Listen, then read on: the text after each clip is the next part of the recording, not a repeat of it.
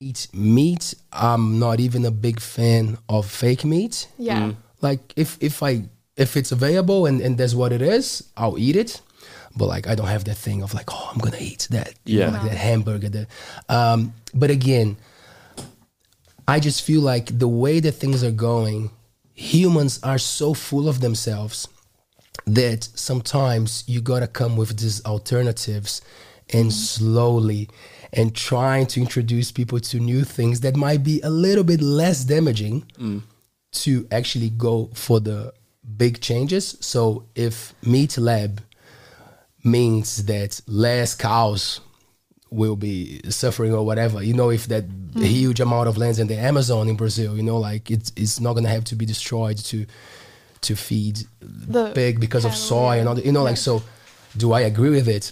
I don't think it's necessary. I think yeah. we could do it smarter. Yeah. But you know what I mean? But yeah, I feel I like some things just take the course of, of what yeah. it is. Yeah. What do you think? Well, you saw my painting I did of Vandana Shiva recently, and she is like the queen of um, anti-G M Os. No, no, I don't so know. She's one of the most famous activists around um, rights for farmers, like small farmers in India, yeah. um, and the effects of um, Monsanto, um, how they released all these genetically modified seeds. So this is farming. Of like, this is growing crops, not yeah. agri- animal agriculture. Um, and the effects that those seeds had, like they, they were so unsustainable, and they meant like the next year's crops would be like um, non-resistant to a lot of bugs. They ruined all the soils. Um, and there was this mass of suicides in India, like of small farmers. There were about four hundred thousand that killed themselves. And wow. um, she started this movement of saving seeds, and there's an amazing documentary on it called The Seeds of Vandana Shiva. Mm. Um, and yeah, so she's warning people about this big push at the moment around like with big ag- agriculture um, and big pharma sort of entwined, um, these big corporations that are trying to push these the genetic modification. And actually, I think it may have come up in the debate last night because um, National are wanting to lift the um, the ban on genetic modification. Yeah. Um, and yeah, I mean, I don't think it's good. There's a lot of papers that are saying that it will be detrimental to our health, and it's already detrimental to the environment, just at the level from what we've seen in the past few years, like in places where they're trialing it, like India and Africa. Um, so yeah, and Bill Gates is someone who he owns like he, I think he's the largest owner of um, land mm. in the States. As, like as an individual, not like um, BlackRock, um, like a corporation. yeah. Uh, but yeah, he's really in support of these G M Os and lab meat and um, yeah, sort of like degrading the natural way of yeah, I, producing food. And yeah, I'd say I'm against G M Os. Like yeah. I don't. I think we're doing enough to people with processed meats. Mm. I think processed meats are kind of borderline. Um, obviously they're not the healthiest options out there, but G M Os kind of go that step further um, with not knowing actually what is inside these meats. Yeah. Um, I don't think that the ban should be lifted. I think it should be, be, remain, especially mm. in New Zealand. We yeah, I kind agree. of place ourselves as this, you know, progressive culture. Uh, and we have such amazing resources and amazing soil. Exactly. And, it, yeah, and it's kind we're of a, we're kind of throwing that reputation away when Mm. you want to go to like a global effort to do G M Os. I just mm. don't understand it quite well. Like mm. it's just uh, yeah, it's, it's an unnecessary step. Yeah, it'll make people like Bill Gates and any, anyone that has investments in those companies extremely rich, and then it yeah. will just further the um, yeah the Comes degradation of health. Yeah. Yeah, so bro, it, it, it's interesting that we're tapping into that that thing of like it goes back to what is the current system that most of the, the Western at mm. least operates, right? Which is capitalism in many countries. Um, first of all, can you guys hear your, your each yeah, other? Yeah, well, yeah, so yeah. this one is yours, bro, and this one is yours, and I forgot to tell you if you need anything, you just can check that.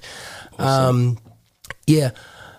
When you're studying politics, when you're going through a course of politics, yeah. um, do you get knowledge like about the history of, or sh surely you do, but I mean, in a way that it's more focused on what the scenario is right now, or you get to learn different ways of governing and like how things were operating in different times? Like, can you can you just give me like a big yep. picture of what what it is? So at the University of Auckland, uh, politics and international relations, the course itself is kind of designed where first and second year you have, well, first year you have the more uh, the foundations of Western politics and law as a subject, which is one oh nine.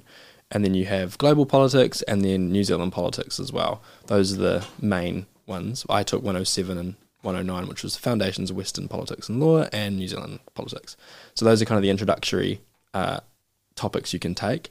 Uh, foundations and West, of Western politics and law was more surrounded by the idea of ancient philosophy. So Aristotle, when he was talking about the ideal state and if we're political animals by nature, kind of learn about all of uh, that side of things. It's really theoretical, really philosophical. Um, in my opinion, it was really boring, but it was kind of, it gives you a foundation. It was kind of a good to understand, you know, where these first ideas came from and kind of how that links, how things today link back to yesterday's topics.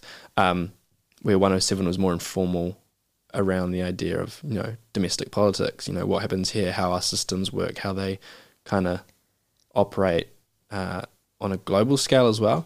Um, level two, stage two, politics.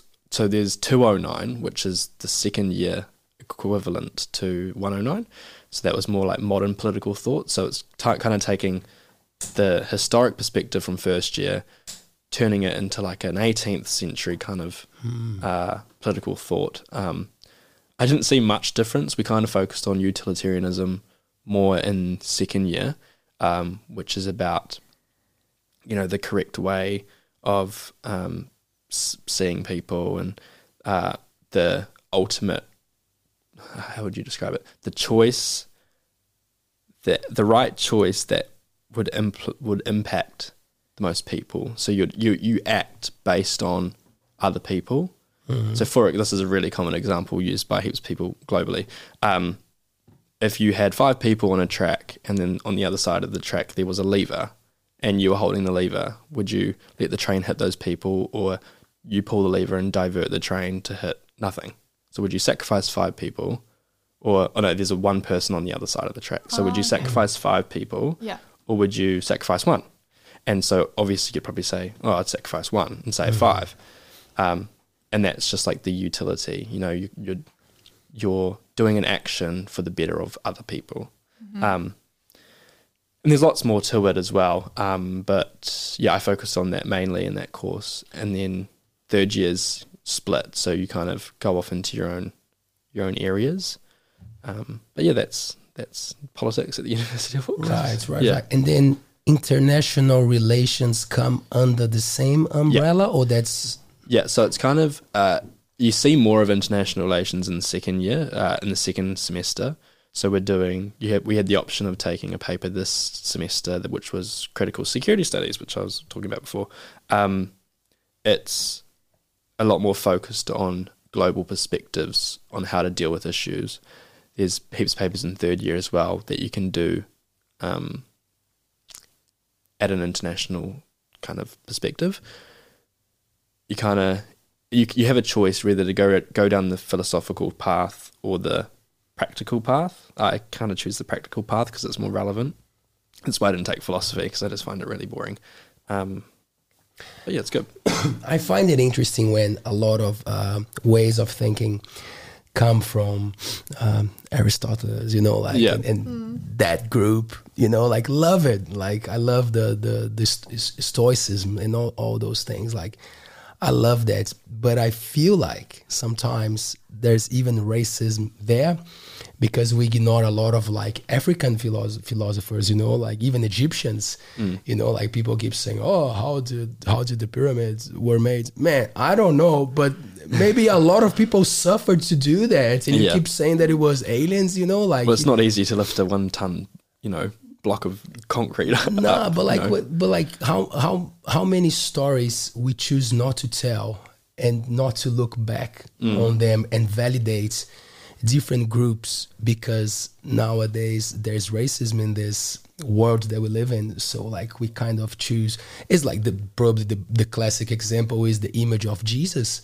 Yeah, it doesn't matter how many times every two, three years, five years, someone comes and say, now we have these new studies, like now we've done the D N A, now his hair was like this, and yeah. probably his head, he had a big nose, man, and good old surfer Jesus, man, is still rocking, man, selling books and stuff. You know, like doesn't matter how many times you tell people some ideas, yeah. they just lost. Yeah, I think yeah. I think the idea of politics is very westernized. Like it's I mean it was founded in the Western culture, but I think it is also important to kind of dive in and look at the other um, government kind of uh, ideals of control, if that makes sense. Like how uh, you look at the indigenous people of the Amazon, how do they govern themselves? You know, they've got the rights of themselves. They govern themselves, they do their own thing, and centralized governments stay away from that. They let them do their own, you know, whatever they want to do. We, we should be looking into, you know, is that effective? Not just democracy. But yeah. What do you think about democracy, Emma? Democracy, or the democracy? Wow. Yeah, I mean, I don't know. Yeah, I feel like at the moment we don't have that much of a say mm. over what's happening um, politically. I mean, we've got the elections coming up, but it's quite a, um, yeah, it's not so nice of a round this year with the battle of the two Chris's. And yeah, um, yeah I, I feel like it's, um, yeah, there's not as much hope really for this this round. And like mm. you were saying, it's kind of status quo at the moment, but there are some cool parties coming through. Um, I want to give a shout out to N Z Loyal. Um, they're having Aww. Their meeting right now in Thames. So if anyone in the Coromandel area wants to check them out, um, Liz Gunn is in Thames. Um, one of the churches there are having their meeting with, um, I believe his name is Ray Cobb, the candidate for Coromandel. Um, and he's an ex-cop. Um, and yeah, he's got a lot of love for this community. And um, yeah, I was going to be there tonight, but I came and did this oh, instead. So here you are. Yeah, so yeah, if people want to check them out, go to their website and have a look at their policies. Like if you're someone who's wanting, um, you know, an anti-globalist kind of voice in our political system where there really isn't any from like the main parties.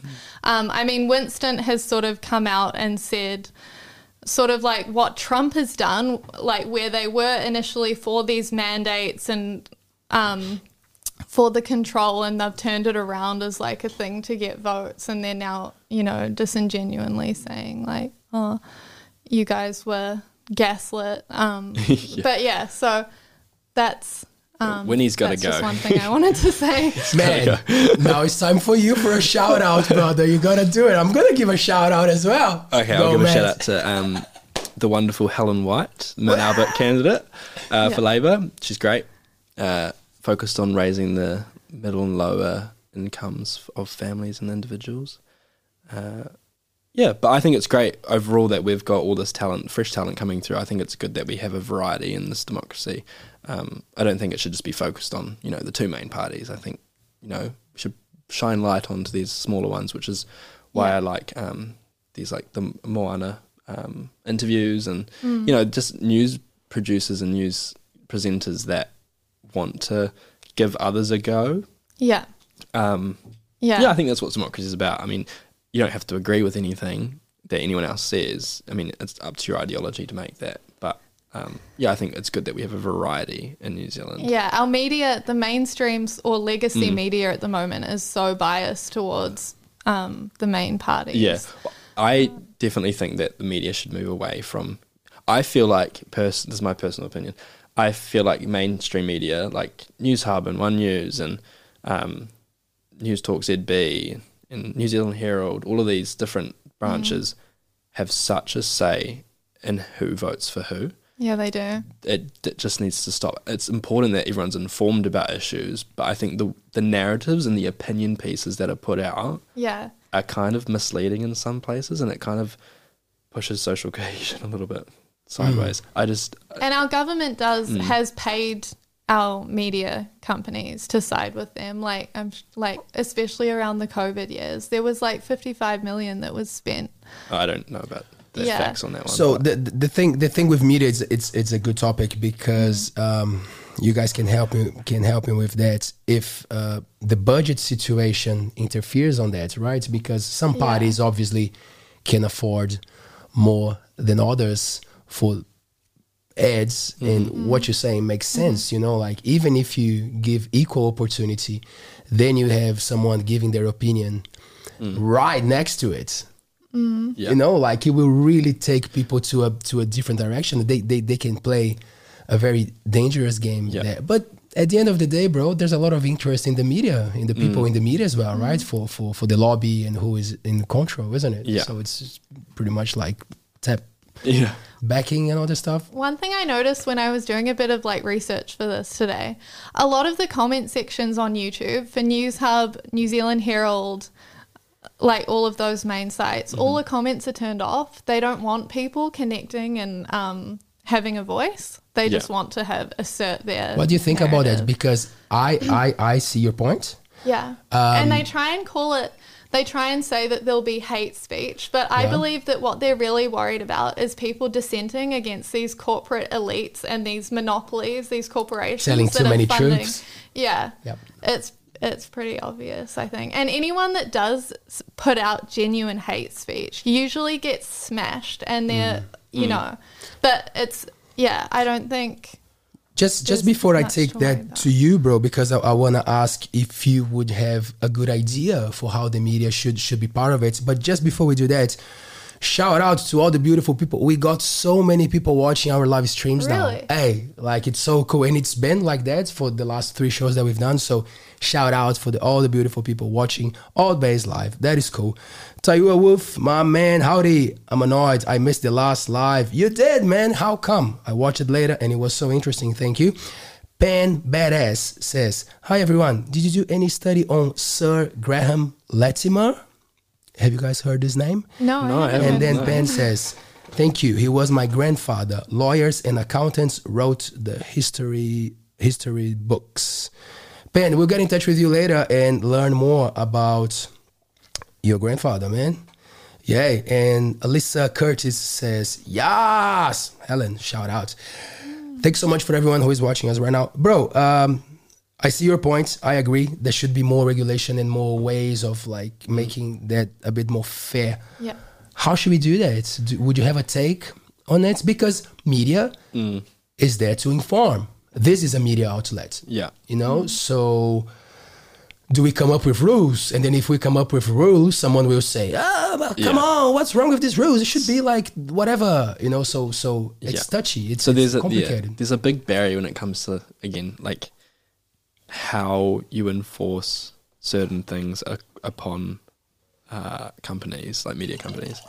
I think what they're doing uh, around, like I said, opinion pieces, how it's coming from a, uh, a what do you call them? A news outlet person, I don't know what they're called, reporter. Mm-hmm. They're coming, sorry, if they're coming from a reporter, then, and it's an opinion piece from someone, it's kind of like, are you having a, a biased view on it? And I, if you're in a mainstream media outlet like News Hub or uh, News Talk Z B, then should you be allowed to? I mean, small media like this where you're getting guests on should be fine. But, I mean, I don't really have a a strong view in the sense where it should be enforced. I think they just kind of need to bring the ropes in a little bit, kind of, you know, be a bit more sensible around. Just have integrity. Yeah, I, yeah. And and give fairness as well. I think fairness is a big thing. Like if you're going to give someone an interview, like if you're going to give, um, let's say you give Chris Hipkins an interview, give Chris Luxon one as well. Don't just do one and then expect nothing from the other. And I think that's the whole uh, integrity thing that you're bringing up as well. Like yeah, it's important to have both. Yeah. There. Yeah. When it's yeah, when it's sort of like a I don't know. Is is T V N Z government owned? Um, this might not it gets funding, realm. Yes. Yeah, it yeah. Gets, when it's getting funding like that, yeah, there yeah. should be more representation. Yeah. Mm. At the end of the day, a bunch of humans who get their salaries and they don't want to give up on their salary. Yeah. You know, like mm. I feel like, you know, and not not giving shits to capitalism. But of course, that's my shout out to all the punks and hippies out there in the world giving shits to capitalism. Keep keep giving shits to capitalism because I don't see anything wrong in, in making a living and, mm. and getting some money and buying things for you. But like, it's very upsetting that the sense of competition is never ending. Mm. So like the more you get, doesn't matter how much you get, there will be someone who gets more than you. Yeah. And you will never be satisfied because money does that to people. Yeah. You know, like the people who say that it doesn't, they don't have money. Yeah. They don't know how it is. I don't know how it is, but I understand the concept. You know, like I see sad people. They're not even bad. Sometimes you hear, oh, but there's those bad people. I say they're not bad. They're like unaware of yeah. all the realities. If you grew up in a small town with a lot of privilege, first of all, you cannot even acknowledge your privilege. So you cannot even acknowledge your privilege. You will not understand what is to, to have necessities in life and all those things, you know? Yeah.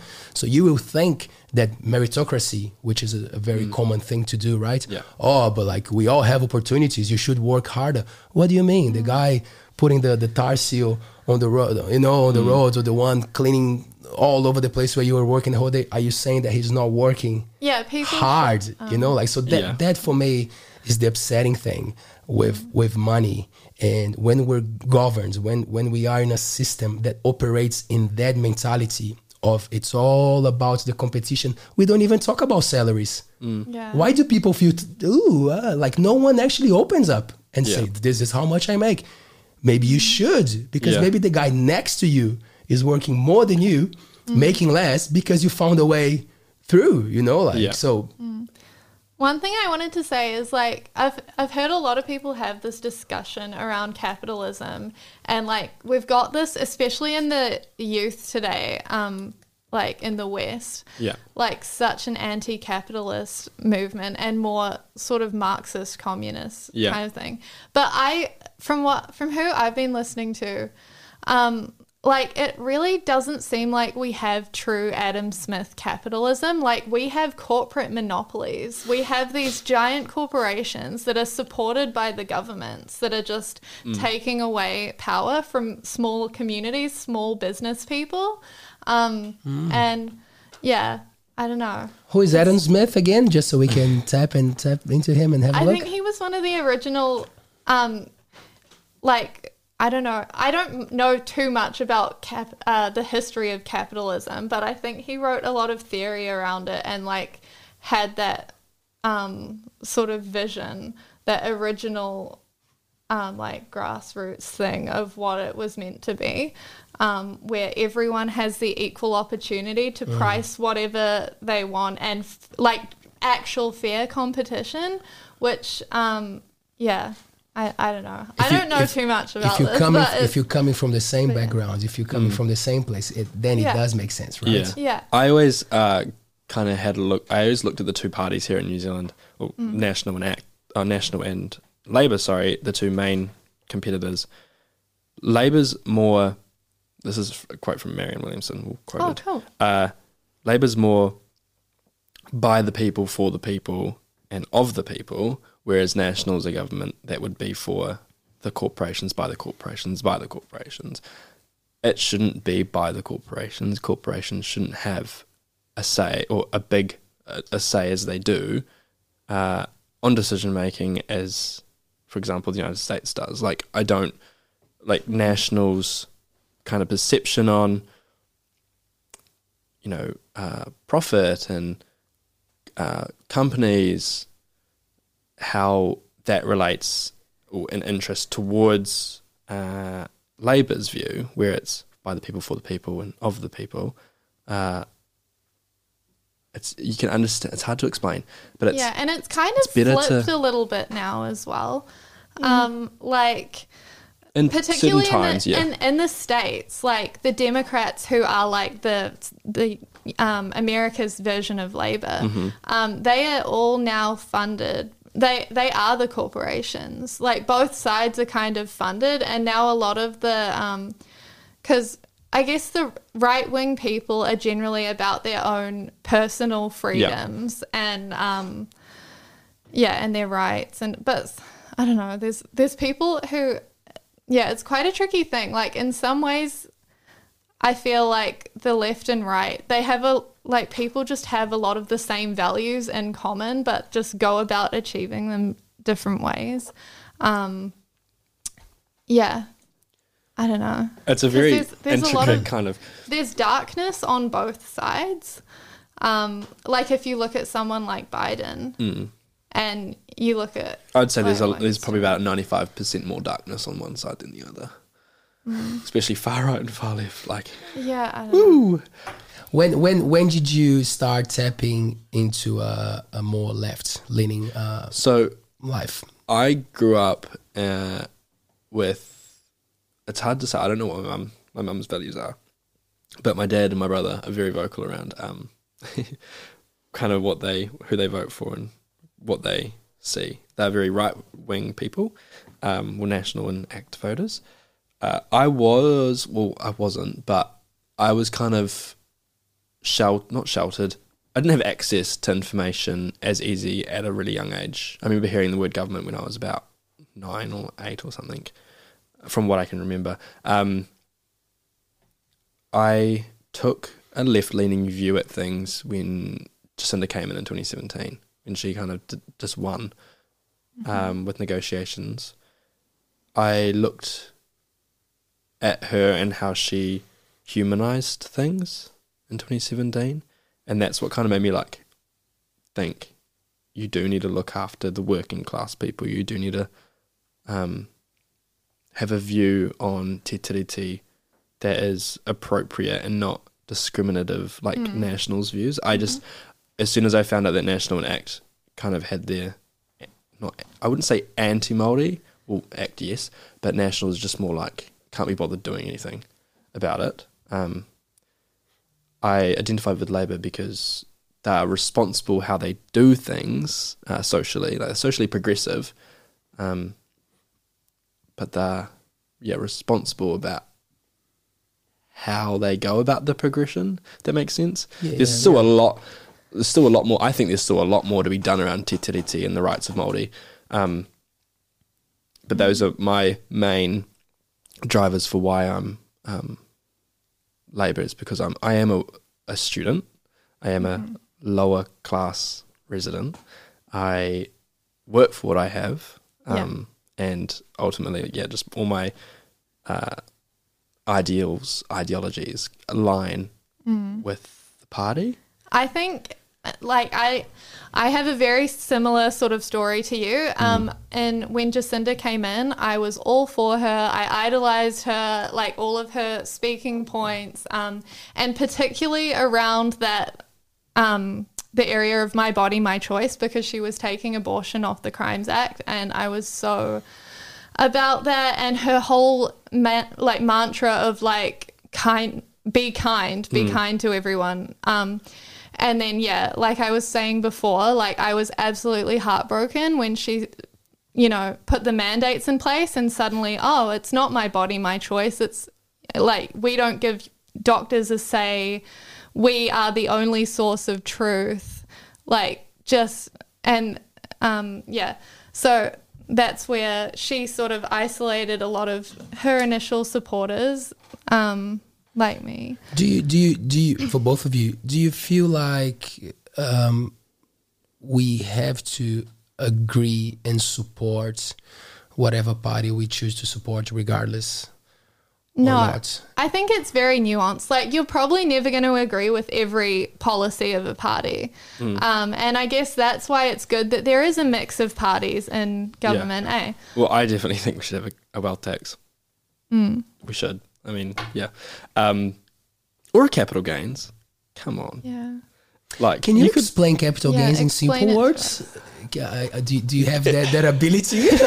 I'm looking for someone to, to give us some yeah, light I, on capital gains. I can. Um, so it's pretty much, let's say you are a millionaire and you wanted to go buy a yacht, a big super yacht. Pretty much what that's saying is by capital. So that's a capital investment, and that would be taxed. That's that spend, that purchase would be taxed at a rate, um, which would hopefully give money back to the middle class, the lower class people. Um, Right. So at the moment, there's not. Like it's not an essential yeah, thing or whatever. Like yeah. it's, it's an investment that you're doing. So yeah. you, you so for example, if I had the money to go and buy a twenty-five million dollar boat, why wouldn't you pay? I don't know, something towards something. You know what I mean? Like it's just, yeah. it's just right. I think that it should be something to think about. But yeah. Right. Mm. I like that. that, that was that, that was easy. That was easy. That was easy. Oh, that's um, that's a really simple. Yeah, yeah, yeah, yeah. But way. but no, no, no. It's it's good to put into uh, simple words, because I feel like most of the times politicians try to speak easy, mm. but they just sound silly. Yeah. They just sound dumb. They're actually not speaking to the masses. They're going around and around and around, and then people get bored. Mm. And yeah. then you're like, you're trying. But like for me, when I watch, like for me, it's clear that there's a little game being mm, played. Yeah, you know, I'm like, like oh, some do, some and uh, generalizing probably is not the way to go, because some politicians are quite inspiring. I, I like a few actually in New Zealand that I watch them, and I'm like, you're onto something, eh? Like you you really trying your best. But uh, when you get those big ones, the ones running like for the the, the, the main parties, I'm always a bit skeptical. Mm. I'm like, ah, maybe you're wording, you're trying to look too nice, mm. you know, and I'm, I don't know if you're being yourself. They're puppets. my, my biggest thing around, uh, you know, the main party leaders is you can answer yes and no. Like mm. it doesn't hurt anyone if you don't say yes or no. And, you know, you're seeing, and lately you've seen Chris Luxon, you know, not actually answer any questions, yes or no, in terms of his uh, foreign buyers tax. Mm. You know, why don't you just release the numbers? It's not a hard thing to do. You've obviously done them somewhere, Nicola. Yeah. Um, why don't you just release them? Yeah, I, I mean, think people everyone, have asked for them. Yeah, everyone right now is craving more transparency with government, mm. like not just in New Zealand, in the States massively, especially, yeah, all these Western governments that are, you know, tight with the World Economic Forum and the U N and the big pharma companies. And, mm. um, yeah, there's been, like, no transparency with, like, the deals that have been done, like, around the vaccines and, um, yeah. Why why are people skeptical about parties like Green Party, about parties that have a, a straight-up, like, focus on natural resources, you know, like getting getting nature back into where, what it should be, you know, like, because I feel like that in Brazil, mm. here, anywhere that someone someone talks mm. about, unless it's a very like rich country where poverty is not a thing, then it's like, oh, in Denmark or whatever, I don't even know what's going on there, I'm just saying. But like usually you will hear something like that, right? Oh, they're doing great things with their environmental issues. I'm like, yeah, of course, they have nothing else to deal with, you know, like there's no poverty or whatever. But like I feel like there's this thing, it's an upsetting thing, but there's this tendency to not take people who talk about the environment seriously. Yeah, and it hurts terrible. me in a way. Why, why is that? Why do we do that? I think it's do the we narrative. Want conflict? I think it's the narrative coming out of the right, that on the far right, there isn't a climate emergency. Climate change isn't real. Central right, it's more like, oh, let's not do it now. Let's do it in ten years, or let's do it in five years. It's not immediate. Uh, problem, whereas the Greens and Labour have identified that it is a problem. The Greens obviously far left, so they're right now, right here. What are you wasting time on? Labour's more like, uh, how would I describe this? Like, let's do it now, but let's get everything in place to ensure that we are meeting targets at a responsible level, and like also looking out for people as well. What do you think? Um. I mean, I know a lot of people who you would probably deem far right um, mm. that care a lot about the environment. Um, of course, there's these people like who have businesses that feel threatened by different things like carbon tax, like around here. And there's a lot of, um, I think a lot of people around, just like actually globally, are worried about Um, the weaponization of something like climate change by these corporate oligarchs against ordinary people. They think that someone like Bill Gates will be able to fly his private jet wherever he wants. He has the money to be able to just, like, those carbon tax. Elon will go to the moon. Mean, yeah, it, it means nothing to them, yeah. and ordinary lower class people will suffer. Yeah, and um, there's a lot of fear in this um, at the moment around the fifteen-minute cities, and Green has sort of um, gr- like they sort of touch on some of the um, their like some of their visions kind of align with a bit of that fifteen-minute city stuff um, that the World Economic Forum is proposing and that China are sort of trialing right now, where you have, and in theory, it's not a bad idea, where you live in an area. I mean, in places like the U K, it's sort of already happening and kind of works, where you're in, you're living somewhere where it takes fifteen minutes, you can walk to wherever, um, like all your needs are served. So you've got a supermarket there, you can get a haircut, you can get gas, you've got schools, you've got all the essential services within fifteen minutes of walking distance. Um, but there's a lot of, um, like, there's a lot of fear around that, like with rural communities, like Coromandel recently mm-hmm. has been, um, you know, we've been hit by all these big weather events and our roads have been closed. And on the media, there's been all this talk around managed retreat. And, um, yeah, there's, a, and it's like everyone should have the chance to decide like where they want to live. Like there's mm. a lot of government overreach at the moment. Like they're like, particularly over the COVID years, people felt like there was so much encroachment on their fundamental rights, like their bodies, um, and, yeah, with the lockdowns, their businesses not being able to open and kids not going to school, like all these different things, um, and like how they shut down the borders and um, things like that. But, um, yeah, I mean, there's like, yeah, I think I, I really like some of the Green Party's um, proposals around making cities more green. Like, why not? Mm. Like, we all mm. want cl- clean water. We all want more, um, you know, we all, we'd love to have, like, community gardens everywhere and, like, everything accessible to us. But I think, um, yeah. The own, yeah, the thing, the, uh, the problem that I've heard come up re- uh, a lot around, you know, making cities more green, it's a yeah. great thing. Um, we studied it in urban development and geography. Mm. It's around the intensification that people have the biggest problems with, and there's a lot of misinformation around these intensifica- intensified um, buildings and homes. So, you know, a lot of them, a lot of these housing intensifications and new developments are actually for fifty plus people, mm. and everyone thinks that there's the term NIMBY. Are you familiar with the term NIMBY? No. Not in my backyard. So they don't, they think people, some people think that um, like social housing is a really good thing and it gets people off the streets and it's just a really cheap and affordable, warm, dry place for people to, you know, live. But if it was to happen next to them, they wouldn't like it. Mm. You know what I mean? Yeah. And so we tend to see this big problem, and I said oh, that it's an intensification problem that people are really scared about.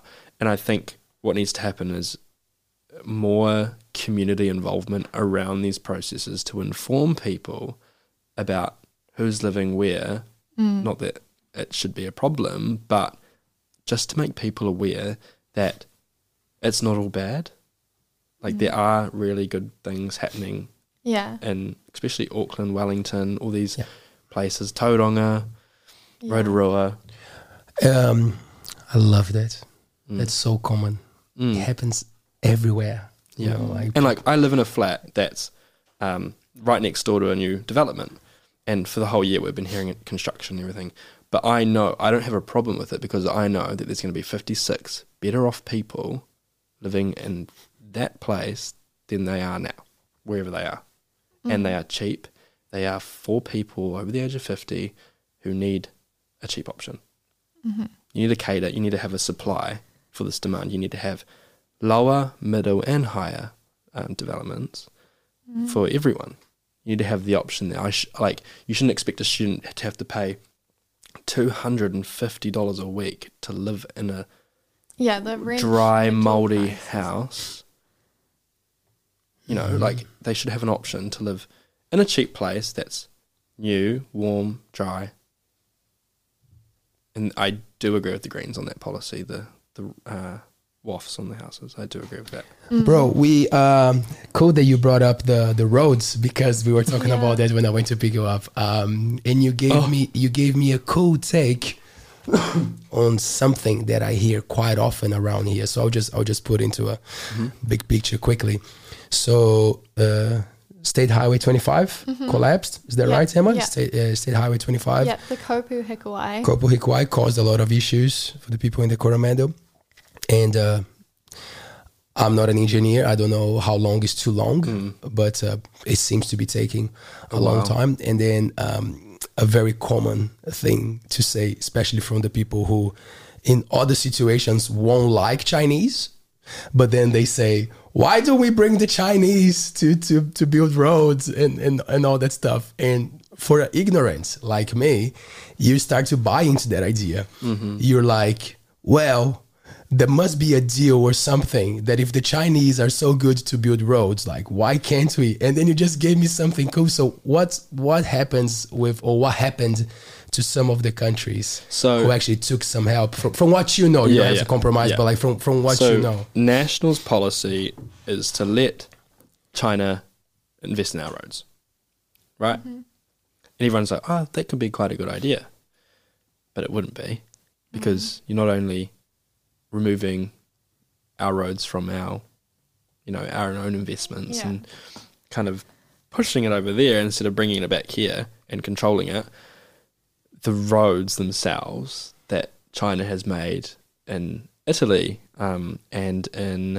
Are I've, they toll roads? No, or they would be toll roads yeah. international, but someone's got to pay for them if it's not China. Yeah. Um, the roads that they use... Well, the materials that they use have surfaced online lately that they actually pop up.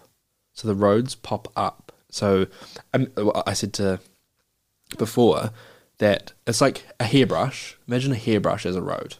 Mm. That's what it's like driving over it. It's oh just like yeah. the. I think it's the the it bubbles underneath, and then the the broken rock on top. broken stone on top, I should say, uh, kind of staggers, and it's almost like continuous speed bumps. Oh, it's if you look it up, it's it's really really common everywhere because of China's investments into them, uh, and it's appalling. I don't think. Right, so National are wanting China to do um, that. Yeah. Oh, that's interesting. Yes. The bro is saying tofu concrete. Is that what it's called? Tofu. Nah, I, oh. I think it's just because probably yeah. that that yeah. would happen. Yeah. Like tofu, it would just break. Yeah. Um, yeah, man, our chat is alive for sure. Uh, so Penn said, yeah, thank you. He was my uh, my grandfather. Sir Graham was a nation- nationalist, chairman of the Maori Council, a knight, uh, commander of the realm. He stopped Crown Forestry taking land and is the reason we have Te Reo on air. Shout out. Props to him. We want to talk about that for sure. Um, and then someone, uh, Ty Wolf said, "Wow, that is an impressive resume." It is. Um, he only said, "You have to ask yourself, how best can I serve my people?" Mm. And I like that. Um, this is one of the things that, that's how I've. Um, it's the same when someone tells me that they're not gonna vote. Oh. Because I often think about that. I'm like, for years I I opposed it. Mm. I was like, I. don't want to participate. And then I started to understand that it's happening regardless of my participation and affecting me.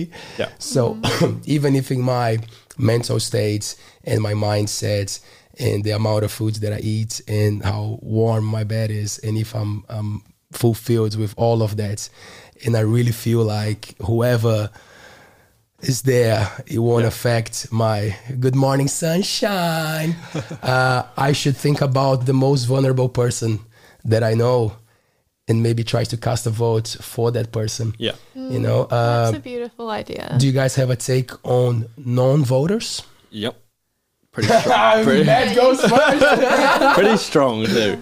Um, a lot of people don't understand what it means when, you know, a margin or a, like a margin of the population don't vote. So mm. essentially what it means is that everyone added up uh, when they finished voting. So twenty twenties, I think it was eighty-two percent of New Zealand population that were eligible voted. Um, and ultimately what that does is that leaves, if it was eighty-two percent, it would leave the rest. So that would be, I can't do the maths. How many percent? I'm sorry, did you say? It was about eighty-two percent last election. Mm. Um, so eighteen left over. And so that would leave eighteen percent undecided. So that would get split among, uh, somehow p- percentage-wise, uh, between each party. So I, I know that the Māori Party last election got a seat gained from uh, the non-voters. Labour gained five seats from the non-voters. Act Act and the Greens also gained one each, oh, I'm pretty sure. And National gained, I think, four. So that was the rest added up, because obviously if there's a block of known voters, then it's not it's not entirely mm. accurate. So some seats have to go somewhere. Um, mm. And so a lot of people don't know that. And also what I'll say is that if you don't vote... So it's it's compared to the amount of votes that those parties got. Yeah. And I can't remember what it was off the top of my head, but it was something... Um, And the other thing is people always ask, oh, why should I vote? I'm like, first of all, you pay taxes. Yeah. Actually, side round, lo- lower the voting age to sixteen. We'll come back to that, I reckon. Um, yeah, I don't know but, about that. But people who don't vote, it's your taxes. That is being, you'll pay, you pay taxes, you should decide on where those taxes are going to be spent and who spends them. So you should vote. If you don't, there are political consequences of not voting. Like I just mentioned, how some parties do get more seats than others, determined on whether or not you vote or not. So maybe not voting because you oppose a party might support the party you oppose to. You yeah. know, because it would it might put one of those guys into power. You don't vote, and then yeah. And so yeah, I always stand by. Don't think. Don't vote. Um, What would you call it? Don't vote strategically.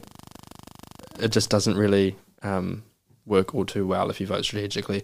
There's a, a common example you see is between the far left, the far right, and the the central left and rights. So, for example, left and the uh, Labour and the Greens. If the Labour, if heaps of Labour supporters started voting for Greens and split their vote to make sure that, I don't know, something happened, then what you'd see is the National Party might sweep through the middle in a candidacy vote because Labour doesn't have enough because the Greens stole, or the other way around. Mm. Depends, like... Who's with who's, who. Yeah. So you could actually, by strategically voting, you could make way for a party that the majority doesn't actually want. Um, so I always encourage to vote for the party that you want to vote for. Yeah. Regardless. Yeah, I fully agree with that. Mm. I've, I've heard... Because I'm... voting for a small party, mm-hmm. and uh, I've had a lot of people tell me, "Oh, you're just throwing away your vote." Like, no, you're not. No, yeah, it's important to support your values mm. and whatever. Because if you put it, so whoever you're voting for, and who, mm. and then I'm voting for Labour. Obviously, I'm clear about that. Yeah, that is how you get the party vote up for both of them, mm-hmm. and the candidacy votes up for both of them. If you split it, you might not actually get a result that you want. Mm. So it's important that you do, you vote. For example, you could have a split vote. That's the nature of M M P. You could vote uh, a Green candidate and then vote the Act Party, for example. Not that anyone would probably do that. Um, but that's mm. fine. Just mm-hmm. don't... Yeah, I just... Yeah, you can. I don't know. It's, it's a hard... It depends on the electorate, I think. But yeah, I mean, I'm against split voting. Personally. Emma, do you do you agree with lower lowering? Oh, what a tricky word lowering for a voting. Voting. Lowering the voting age. Um, I've had discussions with this about friends, and obviously, when I was in high school, I was all for lowering the voting age.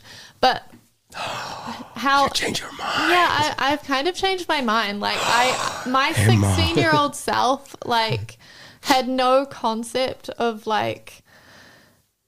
Yeah, like what I've learned now about you know, mm-hmm. just politics and but, uh, but, but I uh, don't know. And I wasn't paying taxes either. I feel like if you're not paying taxes, if you haven't been working, but, should but you, you really have But you say? Can work when you're sixteen, right? Yeah, you can mm. work. But I wasn't working. And you can and go to jail. A lot of my friends weren't. Can you? Can you Can you actually... Yeah, uh, and you can have sex J V. At sixteen. So, th- so I, mm. yeah, you can make life at that age. And, and I'm listening to you and I love conversations like this. Like, we obviously don't have to agree with everything. I'm, I'm always keen mm. to change my mind. But I... I often think when someone tells me your um, point of view, I think I didn't know all the other things that I could do when I was sixteen as well. And I was mm. too legally allowed to do them. You know, oh, like were now. Were you allowed to vote in Brazil at sixteen? Were we at sixteen, Taylor? We we could, eh? We could vote. Yeah. Uh, yeah, man. Yes. Yeah, we could. Yeah, we can vote at sixteen. We can vote. Yeah. Oh, okay. sixteen in Brazil. Yeah, yeah, okay. yeah. That was the time that I was uh, going for don't vote. I mm-hmm. even remember, uh, uh, because in Brazil, Taylor might correct me, uh, there was this myth, and then I realized it was a myth, because in Brazil, we have the, we sell it as the, the safest and, and, and more reliable way of, of counting votes, which is the machine that we sell to a lot of countries. And uh, you put the number, and then there's the green button to confirm the number you're voting for, the... the red one if you made a mistake, but then there's the white one that it means that you are voting white, whatever, which means there was this myth mm. that if you would pick that white, you were giving your vote to the majority oh, of the voters. So kind of like playing with that idea of what you said, you know, yeah. like by, by o- omitting, by yeah. not voting, your kind of vote is still it. Kind of like counts. Yeah. So... even though apparently that was not true, it, it still made sense to me. I realized that by not voting, and I have no problems with people who don't vote, you know, like mm. I feel like that's the beauty of human nature. I hate the way that politics operates. Yeah. I feel like it's the most disgusting way to separate all of us into parties. Yeah. I feel like it's a shame. Yeah, mm. yeah, it's yeah. deplorable, but Which, that, mm. but that's what's happening. That's why I, I wish we had consensus in Parliament. If you agreed with one policy, vote for it. Don't just go with what your party says. Yeah, oh, I don't like this. Idea. You know, it's... So what would be the way? What's the name of that? Cons- consensus? Consensus. Consensus. Consensus. Just having a system like, that is... Like for in Parliament, obviously, you've got all the different parties. Mm-hmm. So do they have to vote for whatever their party Depend- represents? It depends on uh, the kind of vote. So let's say a bill came through and the National Party said, we don't like this, we don't want this. They there's I, I don't know what it's called, I can't remember, but there's a, a vote where they actually have to vote how the party's going to vote. Oh, that's um, not and I think that should be knocked yeah. on the head. I yeah. think it should be if you agree with the, if you agree with the law or um, bill, yeah. vote for it. Yeah, um, I think most people would feel that and way. And it should honestly, and I it should come down to your community's yeah. perspective too, especially if you're an M P. Like, yeah, hundred percent. Not just your own beliefs, mm-hmm. um, especially if you're religious. Don't think that should even play a part in decision making. Um, but with the Make It sixteen thing, I am, I was really conflicted on it, and then I made my mind up that I am for it. I am for Make It sixteen because obviously you pay income tax at sixteen if you are working, mm-hmm. and most people, there is some people that choose not to, which is absolutely fine, but most people will and do. Um, and in, I can't remember what year it was, but I oh know it was, I can't remember what year it was, but they paid, that age group sixteen to seventeen paid ninety-three, I'm pretty sure ninety-three million dollars in income tax. Wow. Which is a lot. Yeah. Um, and I think it's really unfair mm. that no, they don't actually have a say in mm. how that money's spent. Mm. Like I, I've raised arguments with people. I've tried to get a really fair consensus on this issue because I, I didn't know. I was like, okay, like what's right, what's wrong? I've talked to a range of people that are against it, that are for it. A lot of people say, oh, um, I don't think they should be allowed to vote because uh, like I know how immature I was at sixteen and the, the decisions I could have made and what, how it would have impacted people today. Fair enough. But also you have quite a few elderly who um, naturally get really immature, yeah, which yeah, is expected yeah. because, you know, And um, we've got an aging population as well, so I guess lowering yeah. it would it would even it out a little bit. Yeah, like yeah, it's, it's so kind of counteracting. So we should cut to the top as well. After well, sixty, if you're in a cu- you, you know, stop voting. Like, I reckon, like, I, you know, like, if you're going to cut... Not sixteen, not up sixty, just sit in the middle. Yeah, shit. But you can consent. Amazing. At sixteen, you can get a driver's license. You know, you're contributing to society at sixteen properly. You should be able to vote. Mm. And, I mean, I do like what they've done with the voting at local elections at the moment, which is a good step. Is that sixteen now? Yeah. Well, oh, it's moving okay, into so sixteen. They've introduced a bill. Yeah. Um, nice. Shout out to make it sixteen. Um, and it's a movement in New Zealand. Yeah. Right? Make yeah, sixteen. Yeah. Yeah. That's right. And yeah, I think it's a really, really good movement. It's a progressive one at that as well. But yeah, it's just something that we should all be looking into because mm. it's it is socially progressive and it is a good thing. And I'm joking about sixty-year-old people not voting. We should all vote, all of us. The hundred-year-old yes. people. Speaking of voter turnout, vote. eighteen to twenty-four uh, this year have uh, thirty-one percent haven't enrolled. Haven't haven't, haven't this wow. year. thirty-one percent of us. That can change. That can change things. An amount of people can change. So go results. and enroll if you're listening. Go yeah. and enroll if. You're How do you enroll, bro? You can visit vote dot N Z. Um, and go and en- enroll there. Otherwise, you can go and see uh, the electoral uh, enroll New Zealand uh, when they come to your town. Do you guys feel like whoever's in the power or people who retain more wealth and power, for them, it's better to make politics complicated so people decide not to engage? It's a big question.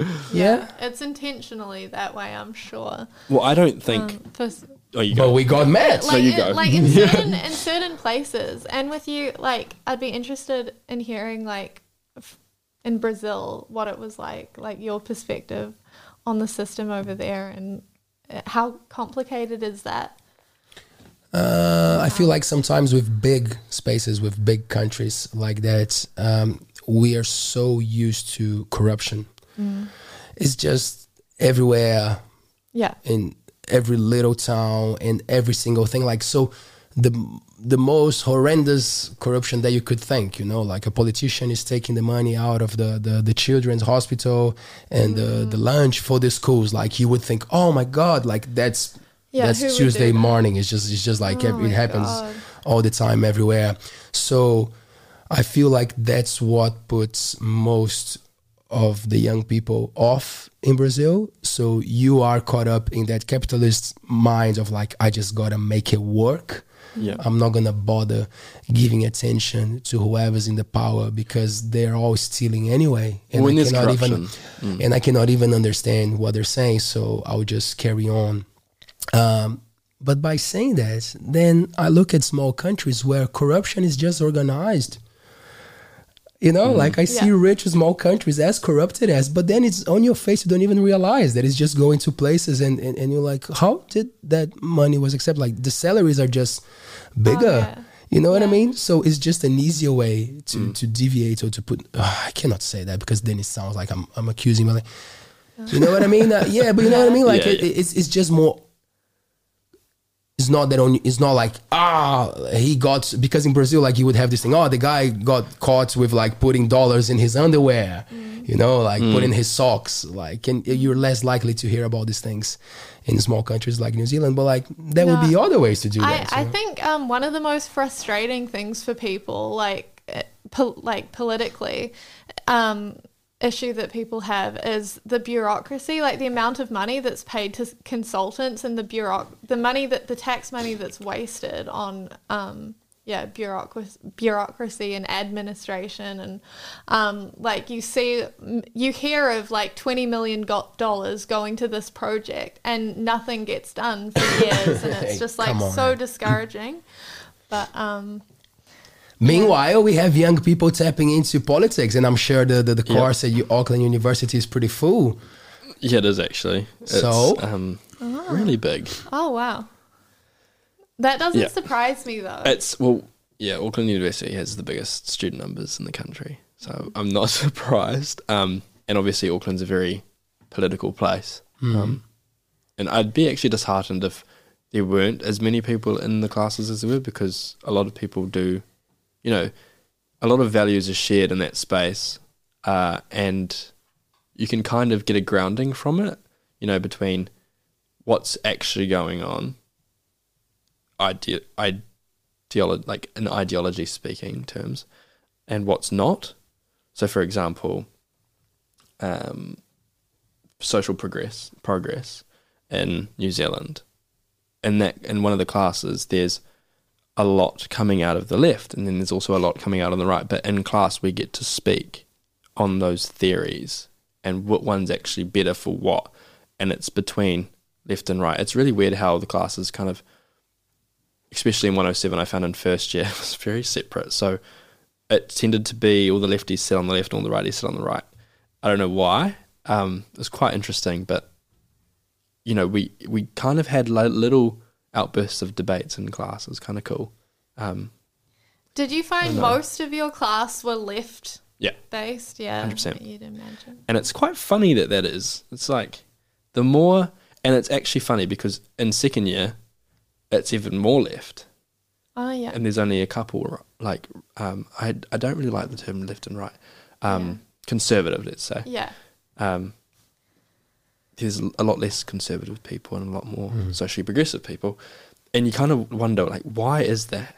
I think people on you know? on the right in politics tend to not do courses. They mm. tend to be people with businesses that have yeah. other, um, like, yeah, I, I think a lot of those main um, politicians yeah. are I've heard C E Os from different and different people and, and different mm. friends and older people who will say that as you get older, mm-hmm. you become more conservative. Yeah. Mm. Uh, Do you guys feel like it's it's it's a natural thing, it, it, it or like it, it it could happen even with you, you know, even with you, bro, being like so. Yeah, I think on it's your on your, your values pos- right now. I think it's your position in life. Mm-hmm. I think if you've worked really hard for, actually no, I take that back. It, it, everyone works hard for what they have, mm-hmm. um, but if you built. Something I, from a place where it would be probably less likely, a, should we put it that way? It's a really hard thing to kind of say without getting, you know, cancelled. Um, but I would say, yeah, it depends on your position. Um, if I was a business owner, I mean, to be fair, I'd probably still vote Labour mm. because I'm just, I care about people too much in the sense where I'm not. But but but but when you say that again, yeah. not not trying to push it, yeah, so no, people no, can right. cancel you. But like, but then it sounds like the people from the right, they don't care about people. And mm. from what I hear, it, it, it, they would never say that. Yeah, you know, no. like they, they will have mm. twisted or, or, or different ways. Or, yeah. or but like, oh, they definitely you, still care about people. Yeah. Um, There's no denying that. Like, it's just the humanity effect in people that people just do care about people. Um, but if we're looking at it as a, a theoretical framework, I hate theory, but it tends to come out everywhere. It's important. Yeah. Um, and you kind of scale it on, on layers. You have... It's really hard to explain. Um, you have the socially progressive people who... For example, Te Pāti Māori, the Greens and Labour, who are parties for the working class, for Māori, for segregated communities, um, for climate change and all that. And then you have the parties that are for the wealthy, the, um, I would say... Yeah, no, business owners and, yeah, wealthy, pretty much, that's about it. And it's it's all on, so it's not about, you know, who you care for, if you care for people or not. It's more about, I don't know, it's a hard one to explain properly without sounding... Because, because like, because even, even businesses owners... Uh, Mm. They might be in tricky situations as well. Yeah. You know, like maybe they're better mm. than a lot of people who have the nine to five and, and, and have to be worried about getting fired. But like mm. they have different worries to, to stress about. Yeah, mm. And who knows, maybe those suicide rates might even be bigger for, mm. for, for people who have to deal with that because yeah, the pressure is even. I and think it would be. So that's why for me, um, it's a systematic thing. That's mm. why for me, politics, it's so like, I look at it and it, it, it looks like a, a game, like a board game. And I'm like, man, like it's, this is nothing more than a game. But like, it doesn't seem to me like that there are big winners apart from the ones outside of the game, you know, like the big mm. guys. Because even when I hear someone like a good friend who runs a business and he's like, he's doing the best. Oh, no, but I'm going to vote for that one, you know, because people can work harder and achieve. Like, they're still insecure. Mm. They're still struggling to keep that business open. And I try to explain to them, I'm like, bro, you're so much closer to the ones struggling mm. than to the ones who are making big. Oh, yeah, like, like banks. You, you know, like, you know, a classic example in New Zealand, mm. traders, tradies and teachers. Yeah. Traders give shits to teachers. Oh, you guys have all the time off and, and you keep striking and keep everything. And then teachers go and say, oh, the traders make a lot of money just to like make holes on things. And you have all the machines mm. that does the work for you. And I'm like, you both not understanding that like you're on the same boats with big holes and trying to take yeah. water out yeah. of it. You know, like it doesn't matter how much you think you're good. Mm. Like there's people making much more than you. Yeah. And you're just fighting with your own. Yeah, you're just becoming weaker. Yeah, by when doing when that. I, when I explain uh, like huge corporate, you know, um, ideology, it's more so the banks than anything. Like, I don't see how the banks can be profiting like that, especially mm. when we're in a cost of living crisis. Like, I just, I just don't think that that's morally acceptable. Oh, no way! Mm. It's, and yeah, it's disgusting. Yeah, I think. Yeah, I think people on both left and right. We are all against these corporate elites, these, um, yeah, these yeah. corporate oligarchs that are, you know, the heads of businesses like, um, yeah, Pfizer and all of these, you know, the defense co- contractors that are making all these monies out of money out of the foreign wars and, um, yeah, big agriculture. Um, yeah, mm. it's those people who are, I guess you could say, separate from yeah yeah I've um, always um I've always said to people that if I was ever in a position where I was making enough, like a lot of money, I would, and I was like living a comfortable life, I would only take what I would need to live a comfortable life. I mm. wouldn't have that excess of money just sitting there. Like, one of my big um dreams is to, you know, go over to Africa and invest in water wells and, you know, put water wells in for the vulnerable, because I don't think that people should be living without these humanitarianism essentials, like mm. a roof over your head. Like, we can eradicate poverty in this country mm. quickly. We should have.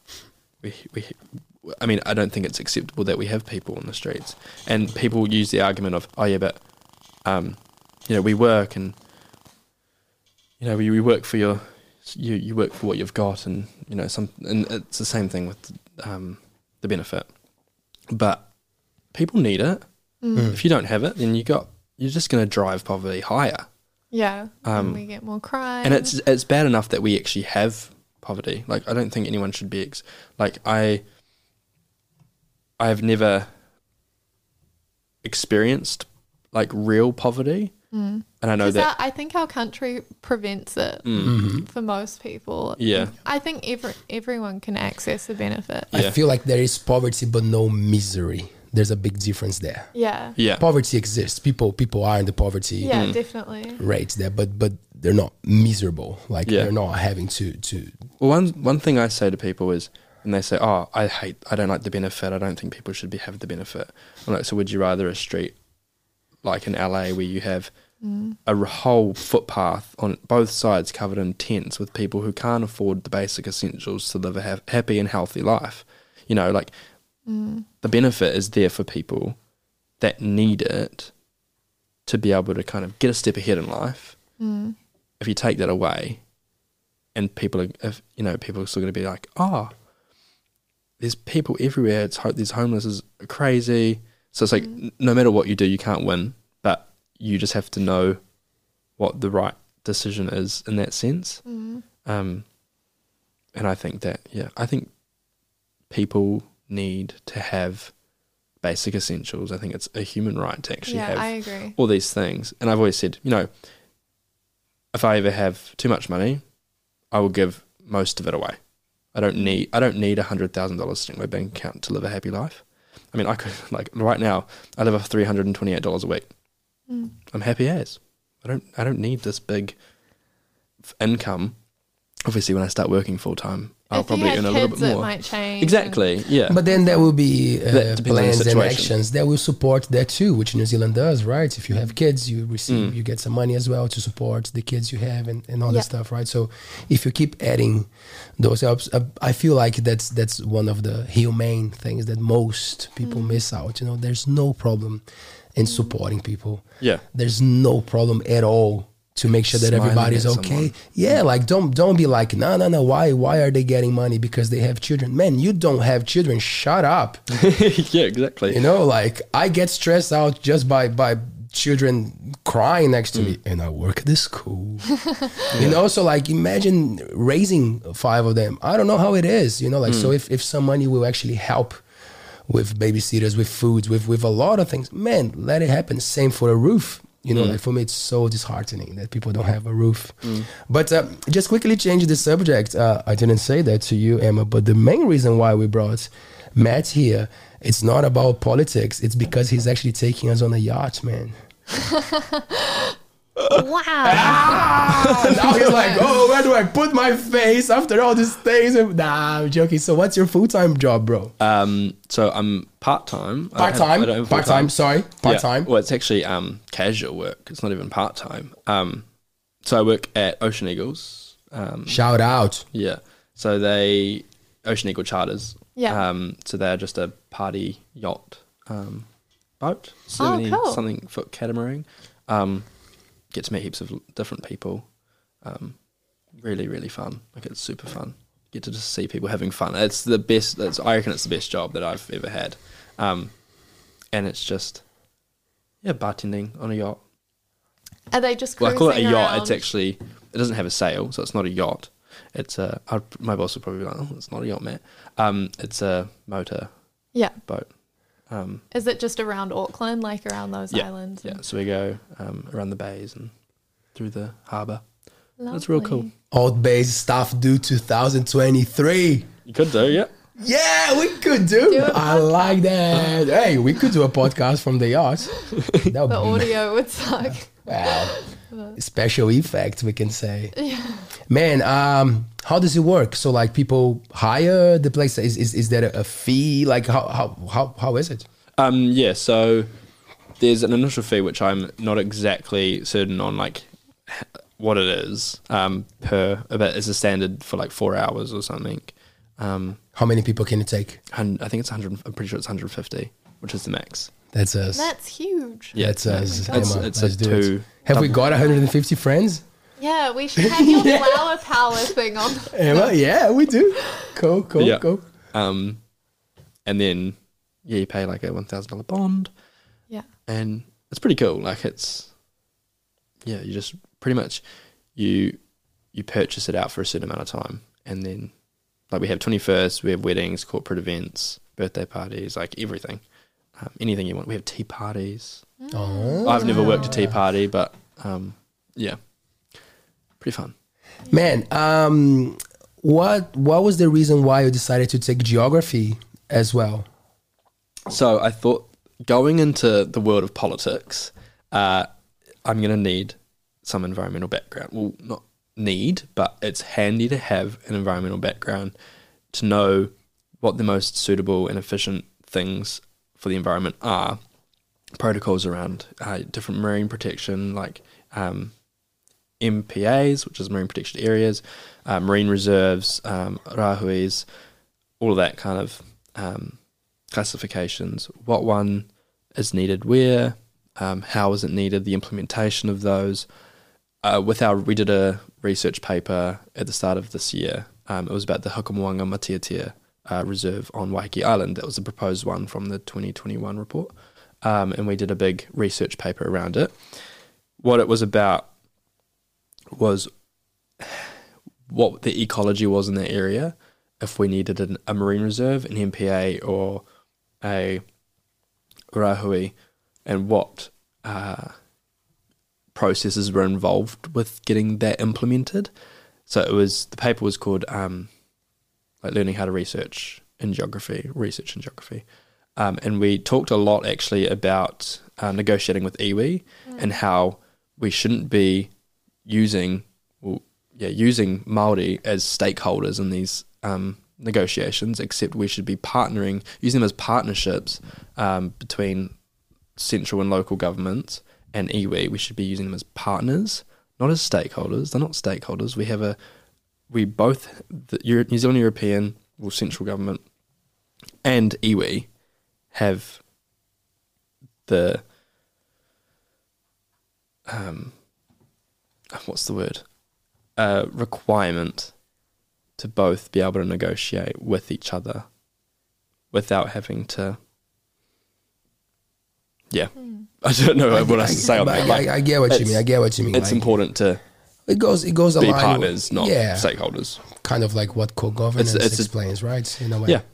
It's a, under the treaty it says that, you know, Māori can govern them, govern them, govern themselves. Do you it's focus? Not, sorry to interrupt you. Do mm. you focus on uh, Aotearoa mainly in that yeah. course, or geography actually will take you through like examples around the world and, and understanding also all the yeah. countries so and the way that they operate? First year was mainly so we did two. We had to do two courses. Um, so first year was around the natural environment. Uh, and also the human. So there's two aspects. It's a lot bigger than what I thought initially, like go- going from high school into um, university level geography. It's completely different. Um, we had a course that was surrounded by the natural environment, which we learned about waves, uh, geomorphology, which is the rivers and the river processes and how sediment moves around there. And then we also talked about climate, and that was quite a big section that was really hard to understand, but you kind of get your head around it eventually. Um, it's because it's just so big and it's probably a topic by itself. Um, and then the second course was around humans. So it was one oh two. Can't remember exactly what the title of the course was, um, but you learned about gender, sexuality, um, oh. like all the different human aspects. It's kind of like sociology, kind of combined with cool. geography. It's really confusing. Uh, a lot of information, like yeah. a lot. It was kind of differentiating between gender and uh, sexuality. Um, and then second year's more, uh, we did a human paper and then obviously that research paper again, so it's still the same, but third year you go into what you want to do. Same with politics. Would you would you go to uni, Emma? Would you try something like that? I would love to study those things like sociology, geography. I think when I was at uni, I was not as keen as I am right mm. now, older, to actually start tapping into studying again. Mm.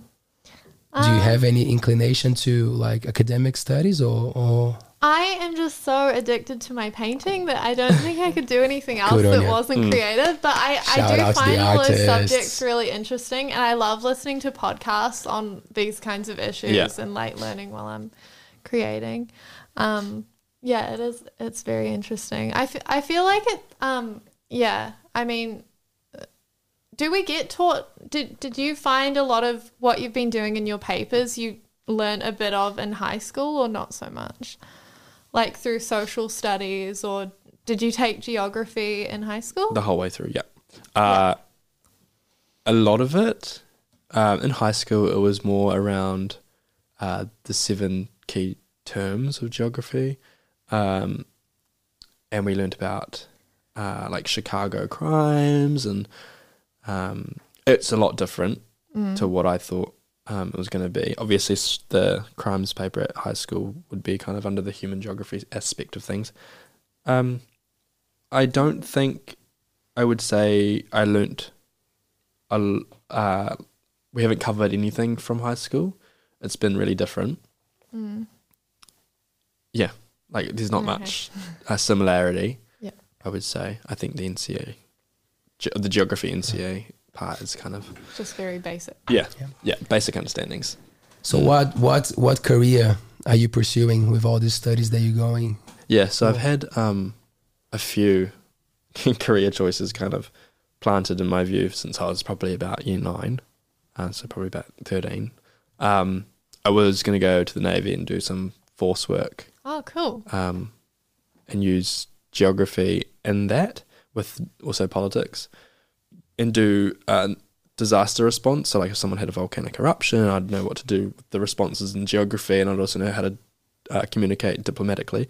Um, but I've kind of just I've kind of gone away from that, um, and I want to use geography um, with diplomatics still, but just in a different area. Like foreign affairs, I think, would be my best option. I really want to go into foreign affairs because it's a bit it's a, it's a bit more diplomatic than geography based, but you still have to kind of know uh, geopolitics. So yeah. What countries are the, the, the hard ones to have affairs with well, nowadays? See like the hard, see the hard ones. See the hard ones are the ones that I'd actually love to have. Like if I was an ambassador of Iraq or Iran or like in those war-torn countries, I would love that. A lot of people say that they wouldn't because mm. it's, you know, too scary or too conf- conflictable. But I've always said, you know, that'd be so fun. Like, well, not fun, but well, it'd be so interesting yeah. to... Yeah, it's a challenge. Yeah. It's a challenge because a completely different way of, of, of seeing life and, and, and culture, background and all that yeah, stuff. Yeah, so. yeah, yeah. It'd be really informative. Um, and I understand the fun words that you put there. You didn't mean fun. You're like, hey. Yeah, yeah. yeah like, like, hey, there's war. But this is challenging. Yeah. This is going to yeah. be new for me. You know, yeah. like there's a fun element to each work and career that keeps you going, right? So yeah. I get what you mean, bro. Yeah, and it'd be hard to navigate. Um, but I mean, I'm always up for a challenge. Like I love to do... just things that are just out of my box. Like I won't ever be kind of stuck into my own little circle.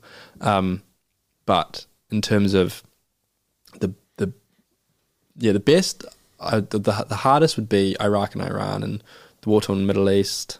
Uh, and I think, yeah, I mean, London's always kind of everyone's top pick. Um, but if I wasn't to go, it would be London, um, Spain, Portugal, France, um, Italy, or... I could do um, Argentina or Chile, um, or just doing an island would be fun, like, you know, Papua New Guinea or, yeah, just whatever. So you got to start somewhere. Yeah, yeah, yeah. yeah. So, so, yeah, yeah. so that involves all sorts of issues, right? It's like representing New Zealand, you would go yeah. for the good and for the bad. You you, you just have to be yeah. ready to... So you're effectively a foreign policy officer.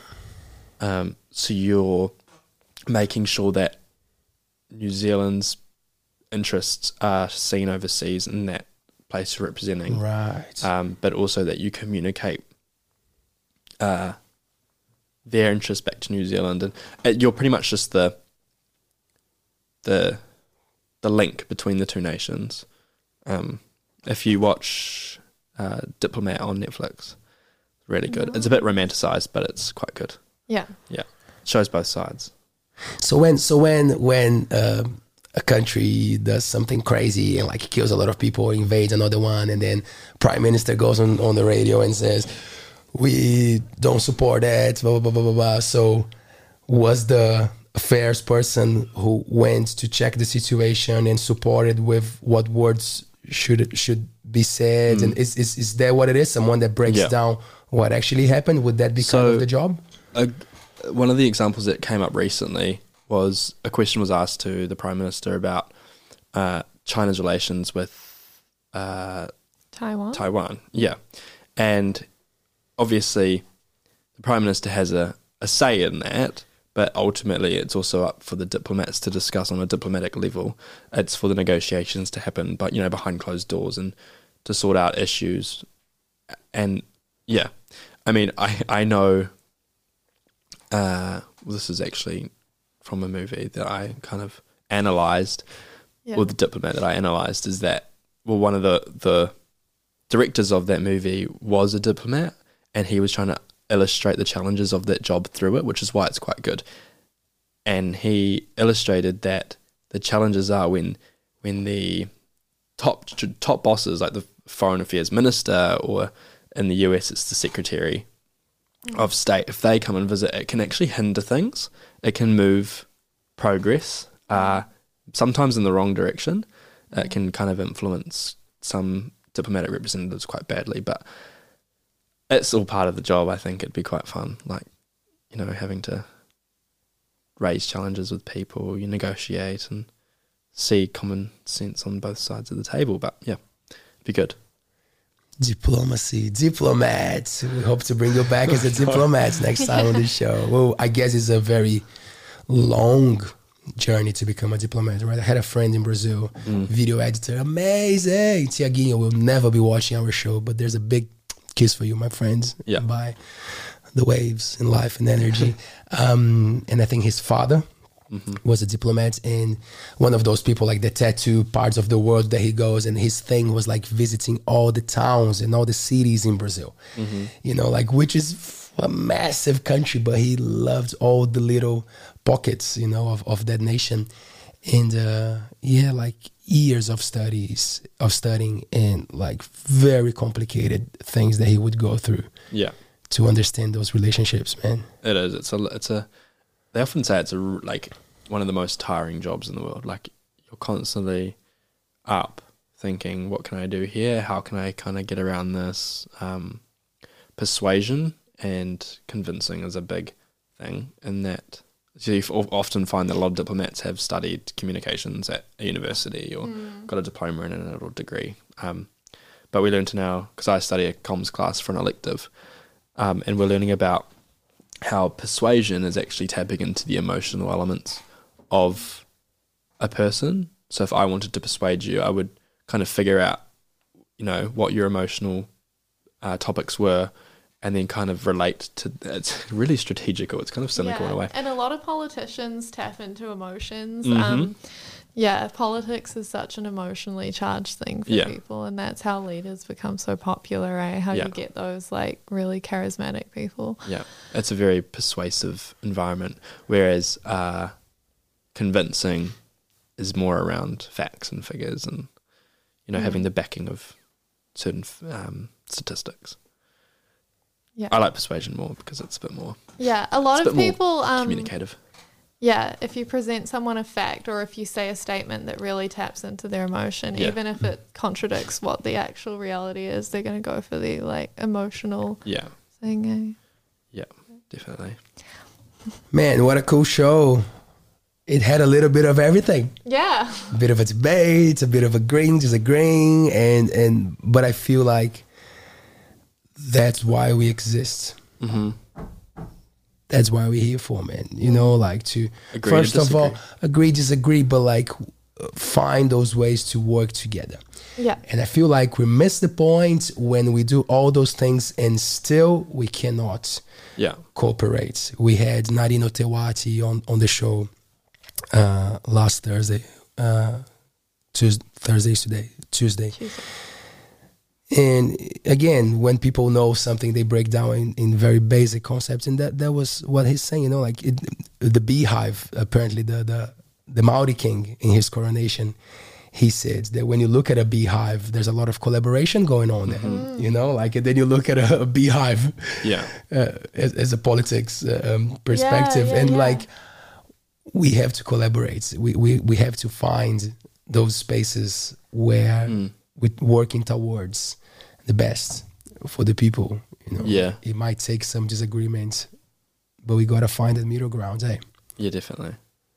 I so, like it. Yeah, so thank you. It's a good um It was a great analogy, wasn't yeah, it? Yeah, yeah. It's mm. quite it a good one. Beautiful one. It makes sense, you know, like mm. it is just m- not taking the, the, the words seriously. You know? Yeah. We should be working together, so so that's it.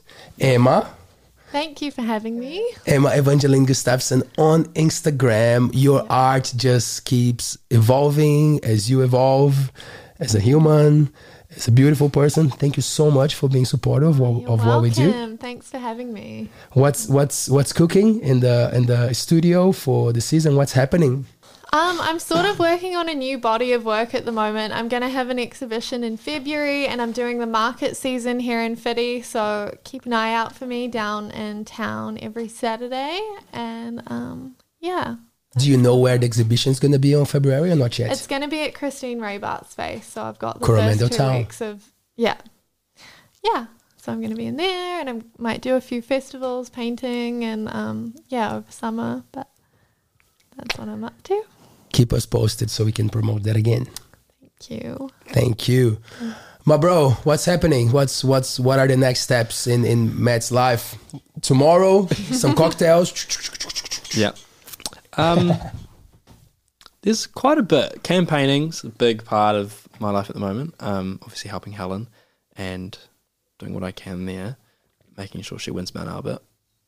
Um, and then, yeah, work, university. I'm still trying to finish my paper on uh, colonialism's effect on New Zealand's legitimacy as a state, which oh, wow. is very interesting. Um, so, so far I've found that colonialism's uh, had an, a huge impact on the legitimacy of New Zealand state. Um, and, I, and obvious for obvious reasons through segregation, oppression, like all of the systemic injustices that have happened to the Māori people, um, is because of one thing, one thing only. Here we go. Colonialism. Colonialism, guys. Say it, it is sad. Say it again, Matt. Say it again, Matt. Colonialism's the problem. Say it again. No, I'm joking. But um, yeah, so that'll be interesting when I have the full findings of that. But mm. yeah, it's really interesting. Um, I've opened up to a whole wide view of different things through, because we have to have uh, agreeable resources and also ones that are against it. So you have to kind of pile it all in and figure out what one's what. Yeah. But yeah. Yeah, undoing things might not be possible, but reparations and, and, and making things even and fair. Oh, it's, it needs it's always to be possible, happening. Right? It has to happen, like now, if not yesterday, like ASAP. Yeah. Do you think New Zealand's doing enough? No. No. No. Do you no. still do work with the Commonwealth? Um, that was in twenty twenty-one where I was selected for the role, uh, and then COVID kind of happened. So I still like, it was still oh, a thing, okay. but um, yeah, it was, we couldn't do it because of COVID. Right. But yeah. It might happen. Could do. Could do. But yeah, that was a high school era. There you go. Yeah. Shout out to our beautiful supporters of this amazing show, Cooked Coromandel, Arriba, beautiful Kai. Did you guys enjoy yeah, the it food? Yeah, it was really good. Yeah, it was beautiful. Good stuff. Love my quesadilla. Quesadilla. They're doing beautiful things. Check them out. Cooked Coromandel. We had them on the screen the whole show. Easy to find them on the socials. And Peninsula Motel. Shout out to Fred, making sure that all our guests sleep well in warm beds. Was he there to welcome you when you arrived, Fred? Yes, yeah, he was. Yeah, good man. He's great. He's cool. Awesome. Yeah. Shout out to Peninsula Motel and shout out to Taylor behind the the, the screens, making the show happen. Thank you. Oh, you're welcome, bro. My pleasure. We'll be back on Tuesday, and um, yeah, it's a good opportunity to learn. I'm not going to give too much information because every time that I do that, something changes. Yeah, things change every time. But I'm just going to say that uh, next week it will be a great opportunity to learn more about the kaupapa in this area. Awesome. So, yeah, there will be some cool things happening next week. Stay with us. Thank you so much, team. You're welcome. Thank you, guys. Peace. See ya.